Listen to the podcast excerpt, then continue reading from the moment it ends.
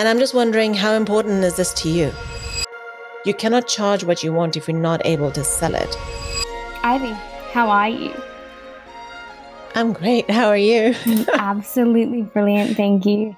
I want to say I love, love, love how you show up online. Everything you say is just top notch, spot on, hits the internet right when it needs to. I'm going to throw you the big curveball question here, but what is value perception? That's such a good question. And I feel like this is going to be my example. I'm showing you a silver, what would you call this? It's a silver vessel. I'll move it closer to camera. It's a silver vessel. And I'm just wondering how important is this to you? Do you know?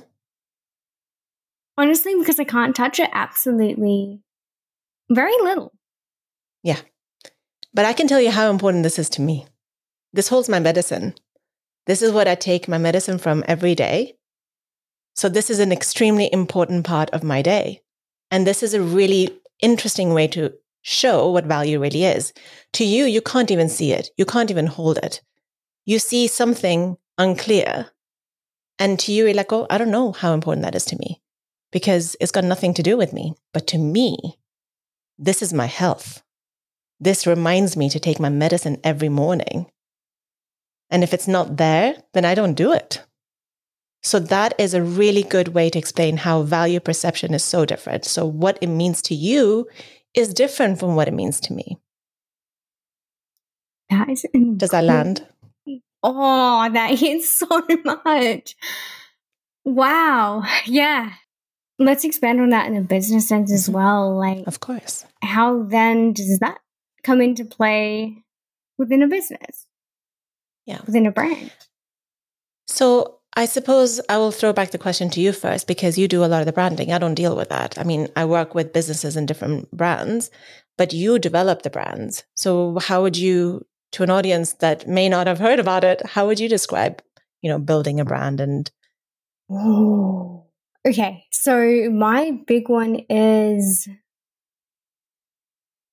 Wow, the first words that come to my mind, right, when you say about building a brand, is the thing is it's all about value perception. It's all about how your users, your customers perceive your brand, right? It's a kind of way that a brand and a business, a $10,000 coach and a $5,000 coach would not be branded the same way. They would not show up in the same way, right? Same way that maybe a 10K photographer and a 3K photographer would not show up, would not be branded in the same way. So it's really that perception of what something means to someone based on what their wants, their needs, and their desires are. But I think it's interesting with what you're saying because we're obviously using cognitive biases to make assumption about different brands. So we associate certain things with cheap and certain things with expensive, whether that's a typeface or whether that is a color. I have a story to share about my first business. I was 26 years old. I'd opened up a restaurant. That was my first business. And it was a Swedish restaurant, the only one of four in the city. And I wanted it to reflect the culture of minimalism. So I set up this restaurant to have a very minimalist look. The branding was of a certain kind. And we were positioned in price at as a cheap eat, a very expensive cheapie. So we wanted the best quality, but I wanted to make it affordable for everybody to eat the best food. But also then obviously at the bottom of the expensive restaurants because it's it's right there in in the top or the bottom of the of the price category. And the moment that I opened the doors, I realized there was a disconnect because of the way it looked. People were expen- uh, people were expecting expensive food, expensive service. It doesn't mean to say we don't we weren't able to give good service, but there was a disconnect between the image that I had created, the brand that I was building, and the actual brand that it was. So there was a per- perception disconnect. What I did within literally two weeks of setting up my place was I literally I made it rough. I removed things, I scratched walls, I bought mixed match. I didn't want it to look new. I wanted to look old and rough so that it would actually feel a little bit more homely, cozy, and more creative, but to remove this kind of minimalist, expensive luxury feel that I inadvertently had put in my restaurant. And I feel like that's a really good business example of like a what is the value perception? Well, I think I'm going to get a certain type of food here. I'm going to get a certain type of service. And there was a certain type of people who were coming dressed in a certain type of way. I'm like, whoa, this was not the audience that I was wanting to attract. And I had to change that. And I think this is where branding comes in. How do you communicate where you're actually sitting on price? I found something very similar with a client of mine a while back where she was going the high end market. Her website was all high end market, but her price guides were not. They were definitely not. The moment we changed those price guides, we went from, I think it was about, it wasn't even a 10% conversion rate, but I'm going to sit at a 10 for easy numbers, a mm-hmm. good, I think we jumped to about 60 within a few months. And now wow. that's starting to adapt and grow. So yeah, it is really interesting how you can attract people, but then actually take them through the system of the rest of your business is mm-hmm. a whole other story as well, which is exactly what you're saying as well, right? Because you're attracting people by look. Yes. Who were then disconnected on the other kind of as yeah. they move through the experience. Yeah. I think the brand is is there to give you a sense of what the experience is to come. And if that is, if there is a disconnect, then there's going to be a disconnect in the user journey, which means that you, you it's going to impact the business. Definitely. How do you, when you work with your clients, how do you have that conversation? Like, how did you have this conversation with someone like, oh, your prices are, are too low? Oh, I've had some very interesting ones over the years. It's both an interesting and really difficult question to answer, truthfully technically this isn't my jurisdiction. I'm a brander. I can say I think there's a disparity between the market you're attracting and your price point. I'm also lucky in the sense where I have that relationship with my clients to the level where I can sit down and have these difficult conversations more readily. Do you have those conversations often? And then what does that kind of look like from your end as a coach and as someone working with businesses versus branding? Yeah. So most of my most of my clients, they are actually creatives. So their brand that's kind of sorted. So I tend to work on the pricing front front to get them to price what they want. I'm a great believer in you get to price what you want. Now to have that brand disconnect we need to be careful about. Like okay, if you're going to be premium, does your brand actually convey that? How are you positioning yourself from all the different touch points? But I always start, and I know this triggers people. What is it that you want? What do you want to charge? It's so important. See, you're excited. Yes. yes. It's so important because it's your business you get to decide. Nobody gets to decide for you. I don't. If you want to stay charging a certain amount, which I may think is too high or too low, that's on you. But it's really important to be able to sell your services. You cannot charge what you want if you're not able to sell it. So that's then my job is to make sure that what you want is sellable. Can we get, can we, can we get that what you want? And if we can't, why? Where are the problems? is it um, so before we even go into the details of charging what you want, you have to be profitable. There are some baselines yes. we need to make sure that you have here. No. You have to be profitable. This is business fundamentals. I take it for granted. You must be profitable. You must know how to calculate your profits. And then once you know your profit and what minimum profit you want, you get to go up and down as much as you want. If you don't want to make a lot of profit, it's a bit dumb, but you know, go for it. That's fine. Then you must be doing lots of quantities a lot of judgy, judgy commentary here. With, I don't know. So when you know what you want, you know that it's profitable, and you know that you can sell it. There's nothing stopping you. And if you want to charge more after that, try it. Keep trying, but you must be able to deliver. Because just because you can sell it once, if you cannot sell it on repeat, then this is not something that is a viable option for you. So the people, your customers, they will tell you what you can price. So it's, it's a very symbiotic relationship. It's not just like, oh, I want this. It is, well, I want to pay you this because it's worth it.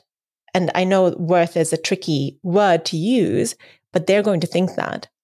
You don't have to attach your worth to what you do, but they might. And that's okay. Yes. Yes. And I do have a funny little story. The story about the first business, so the photography business. And I went on and I built this thing. I built this package. I loved it. I loved my package. The local market did not. Interstate could have worked perfectly. Here,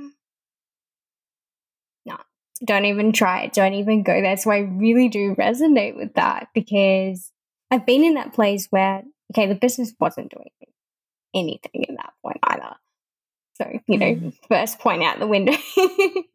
but there was a sense of, even though I thought this was worth something, there was a massive disconnect between what the people who I was trying to get in to do that and who I was attracting to do that perceived it as, right? Mm-hmm.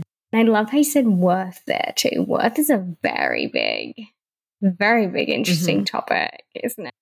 Worth is a very difficult topic because a lot of people say charge your worth, you deserve it. I think those are very toxic statements because when you charge your worth, you attach your worth to what you do. And then before you know it, when you get rejected, you're like, I got rejected. No, you didn't get rejected. They just didn't like the proposal. They didn't want to go ahead with the work that you proposed. That's it. But when you say like, oh no, but I'm worth it. I deserve this job. I've, I've, um, I've done everything right. Why shouldn't they go with me? Those are very toxic thoughts and a toxic kind of spiral to be in. So I always say just charge the value of your work. That's it. Charge charge the value of your work and that's it. If you keep it to that, you're going to stay in a safe zone, you know. And how to do that is obviously to find out how valuable is this to the client. So the sales conversation actually becomes really easy. People think it's hard to communicate value. It really isn't once you know what is valuable to your prospect. So you have to have that conversation. You cannot sell Mm, a rebrand if all they want is pretty colors because pretty colors is what they want. You have to mm-hmm. sell the mm-hmm. pretty colors to them. They don't want the brand story. They want the pretty colors. They want, and then you can go deeper into finding out why they want the pretty colors. And that would be a very good salesperson. They would, you know, go deeper, find out why, get into the roots of all of that. That would be brilliant, but you cannot sell them something that they don't want. You know what they need and you can get that to them but the entry point is always what they want. And that's how you communicate the value. They may value speed at which you can finish the work. They don't care if if there's a again, I'll say brand story or if, the, if you do brand strategy. Mm-hmm. They just want it fast. Then you need to sell the speed. You need to make sure that you can you can uh, hit those points that they want so badly, and that's how you that's how you communicate value. Exactly. I'm going to ask, how do you define value? Because I love, oh, value comes up a lot, right? And we all talk about, you know, you got to talk about value, value, value, value. Yeah. I get a lot of comments when people say, like, oh, yeah, you need to do something with value. And for the longest time, I'm like, oh my gosh, can people just stop saying value? You don't even know what it means. value is subjective, just like we said in the intro, right? Value is so subjective but it's what what is important to the person. So whenever someone comments on a post and say like, "Oh, we you have to show value." I'm like, "You don't know what that means until you've discovered what the value is for someone." Now, I had an interesting conversation with someone who said, like, yeah, you can, you, value isn't subjective, it's very objective. There are KPIs, you can measure things. I'm like, of course you can. But if those numbers and those KPIs are not what is valuable to the prospect, you're not going to have anything. So for me, value is what is important to the individual and speaking to that. How, how do you define it? I I'm actually going to use an example, and it's very similar of when I started overhauling the business. I was like, I have to showcase this, this, this, and this, all that kind of strategy jargon. And I had to take a step back and like, no one gives two fucking shits about strategy jargon. Not even I do. like, it was kind of like, wow, hang on. I've been going about this all wrong, right? Everything became then about sharing a philosophy. It became less about this is what you should know about strategy and it was more about provoking response. Really provoked the understanding of what branding can be and what it should be and what it should elicit not only within the owner themselves, but then also for their people, their clients. And speaking on that philosophy point as well, I think you do this really well where you get into people's mind. It's less about educating ideas as much as understanding like where people are at within their business. Talk to me about that. Talk to me like how do you get into our brains so freaking damn well? I'm a big advocate for market research. And when I say market research, I don't mean Googling something and reading about it. I actually mean client interviews or prospect interviews. I, I want you to speak to your ideal client and actually dig deep into how they think. When I create my content, when I write my blogs, when I do a sales post, when I do anything, I only speak to one person. I have one person in mind. Very specific. And that is the magic of, of people coming to me and saying, How are you saying what's in my head? The truth is, I am saying what's in your head because I've asked you, I've asked a representative of you, because I use the language of my people. I don't make it up. Sometimes I do because you get lazy, but for the most part, I'm using the exact language of my ideal clients. For example, in my market research, this is very maybe British specific. Most people said that I don't know how I actually make the money that I do. I'm just winging it. I'm like, aha. More than more than eight people in my market research called just use the term winging it. Oh my gosh, that must be something they will be resonating with. So for the longest time, I used that. I'm like, okay, are, are you winging it in your business? don't know how you're getting your success, don't know how to repeat it. And now suddenly all those people are like, yeah, that's me. That's me. How did you know that I'm winging it? I thought I was hiding it pretty well. Every language that I use. Yeah. Insane. Is always is always from them. I mean, do you do the same? Do you do market research? I do. I do. And I think on a lot smaller scale, like for me, it's something that I'm slowly starting to mm-hmm. ramp up or really work on. Yeah, we did market research together a while back. And I remember the experience being really, was a really cool experience to have someone sit there and go, not only ask these questions, but then also know that you're helping someone like yourself actually really get into our minds, especially as creative business owners. And it was really, really cool. And that's kind of the moment that I kind of became obsessed with. Okay, this is where we're going. We're gonna yeah. do some of this. As long as as long as I keep getting messages saying like, oh my gosh, how are you in my head? Then I know I'm on the right path. Like daily I get a message like that. So like you're saying what I'm thinking. How? That's, that's the biggest validation.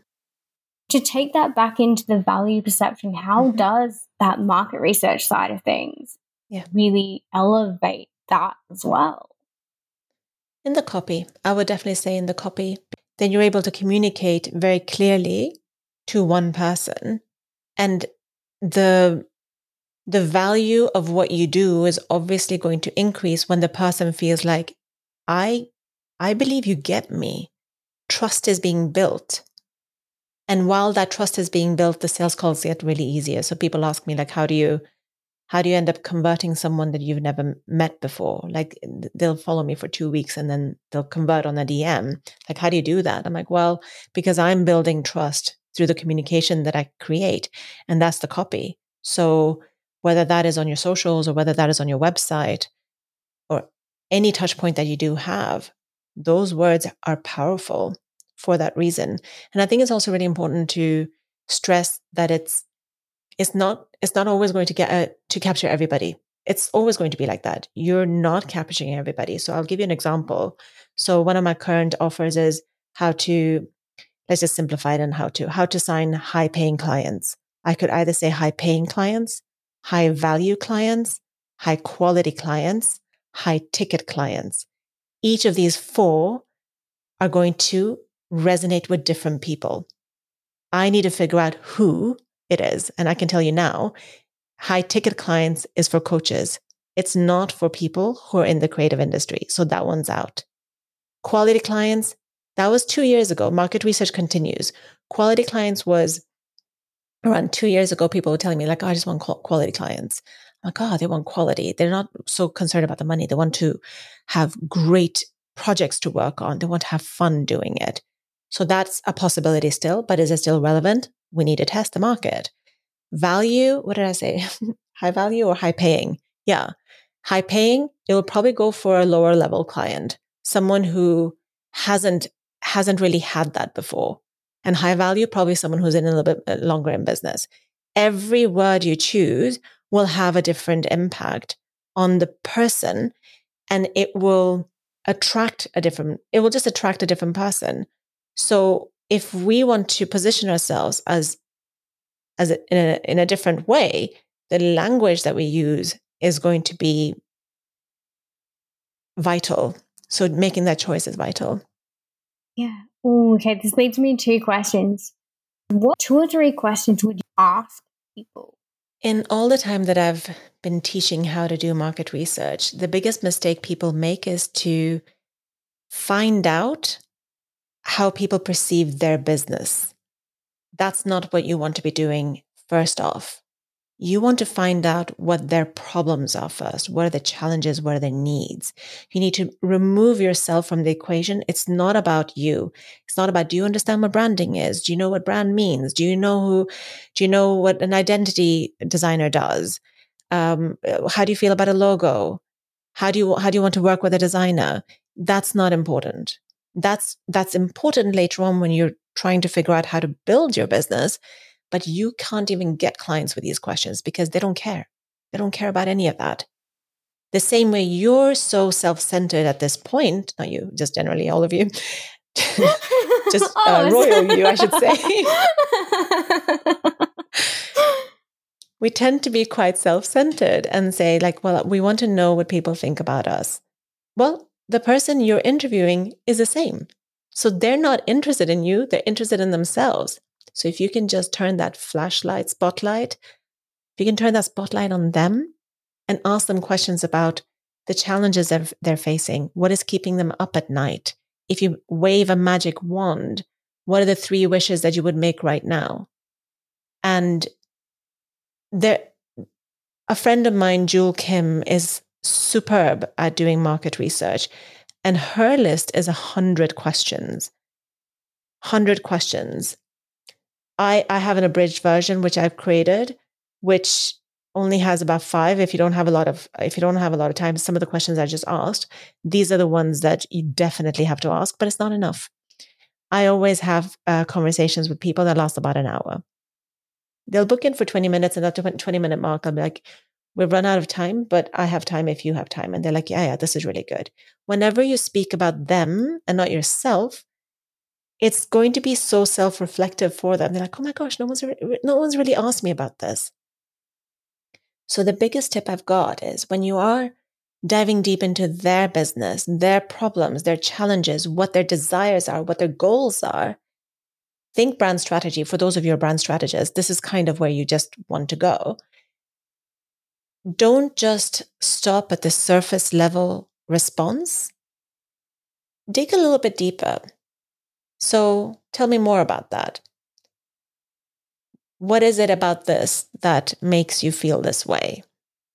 So just dig a little bit deeper because if, for example, if you say, What is keeping you up at night? and someone tells you, I need more clients. Okay, what are you doing to get more clients at the moment? And if you find out they're doing nothing, they're like, okay, I see the problem here. You just keep digging deeper into where the problem is so you can isolate that problem. And when you know what that problem is, you'll be able to speak to that.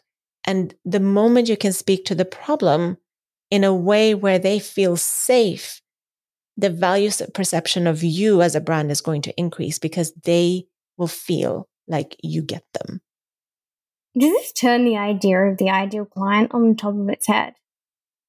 Just a little bit. It's really about solidifying their way of thinking and how their psyche works.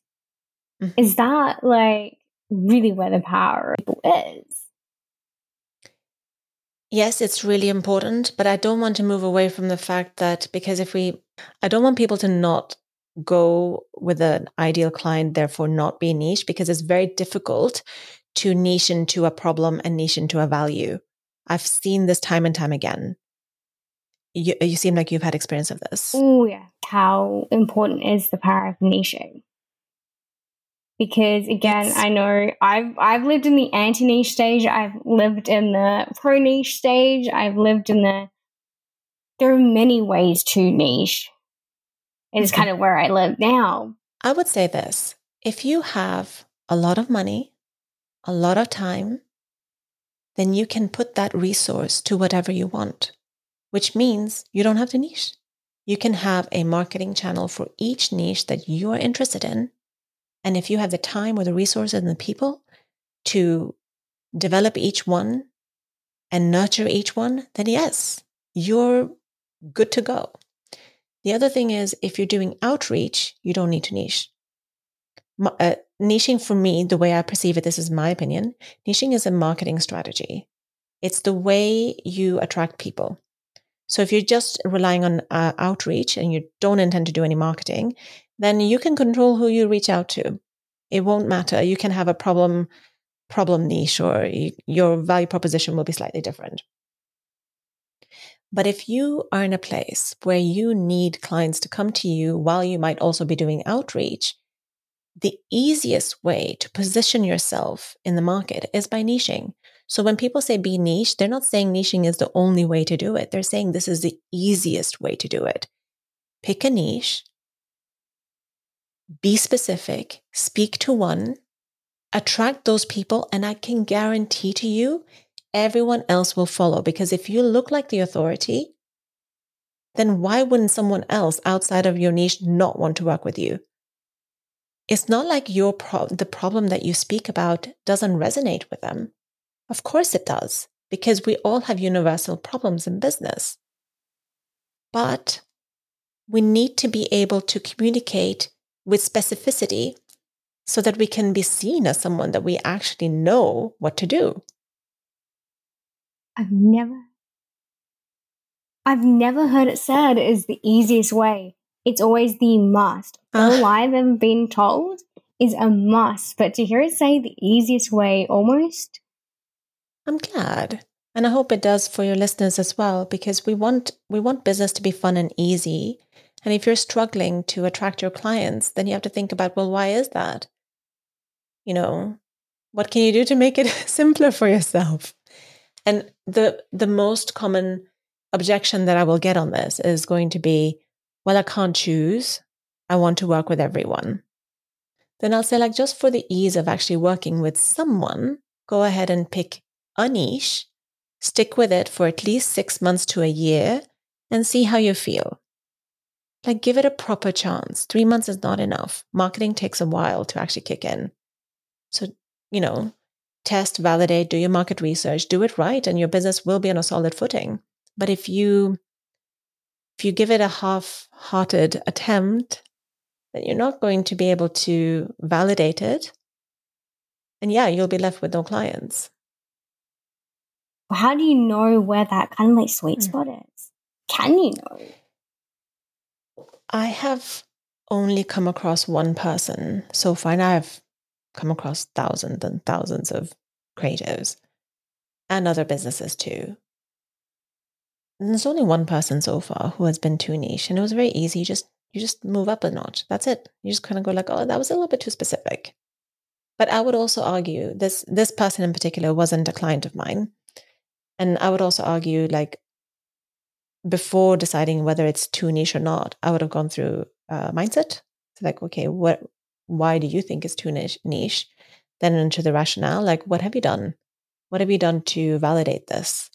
So before you actually choose a niche, first of all, no one can think so narrow. Like it's very rare for people to say, I want to be, um, I'm looking at trees right now. I don't know what they're called, the tree people, the people who take care of trees, but for only oaks. That, that, like, there's no person who, you know, is a tree doctor who would only say, I'm an oak doctor although there's so many oak trees in the world, I'm sure they'd be fine. But it's really unusual for someone to actually pick something ultra niche. It helps in your authority building. If you are niche, you become much more of an expert. Um, if you're an expert, the value perception changes. If you're, I'm not saying it's a bad thing to be generalist. Oh my goodness, we all have talents. All of us have it. I can coach any business, literally any business. Do I? No. Because if I coached any business, it would not be seen as so valuable. And yes, maybe someone who has an accountancy firm may prefer going to someone who's got accountancy um, coaching experience, but that doesn't mean I can't coach them. And it doesn't mean they won't come to me either. But being niche, it builds the authority, it increases your value perception because of that. So definitely that's one of the tools you can use. Yeah. That's awesome. And I want to thank you for diving into all this with me because holy smokes, this is a big topic. it is. Before we wrap, I'd love to ask you our rapid fire questions. So Okay. yeah, good luck. Um, what's your favorite book? Oh my gosh. I can't think. I'm looking at a book that I read twice. It's called Debt by David Gra- Graeber. I really like it. I haven't read it in completion. I've listened to it once, but it's just full of so much uh, information about the nuances of how money came about, how debt was created, and I love the cultural aspect of it. So I'd say like it's not my favorite, but it's the book that came to mind. if you were to be sent off to an island, what one object would you take with you to this island? Oh, the first thing came up was a pen. I like it. I That's like the first it. thing that came to mind. But what would I write on? I'll make paper. Yeah, yeah, I would. Yeah, hundred percent. Yeah. And how do you have your coffee? I don't drink coffee, but if I do, it's an espresso. What What's your yeah, beverage? I'm not choice? a hot water. Water is my beverage of Yeah. choice. Love water. No, I want to thank you for joining me. Absolutely love, love, love this. And yeah, you can find Ivy in all the links down below. And yes, thank you for joining me. And I hope you have an absolutely epic rest of your Tuesday. Yes, Tuesday. Thank you so much for having me, Taylor. This was a really good conversation. We Mm. spoke about pretty much everything around. Yes, Well, we, we touched a lot more topics than I thought we would, and it was fun. Thank you for having me. of course. No, thank you.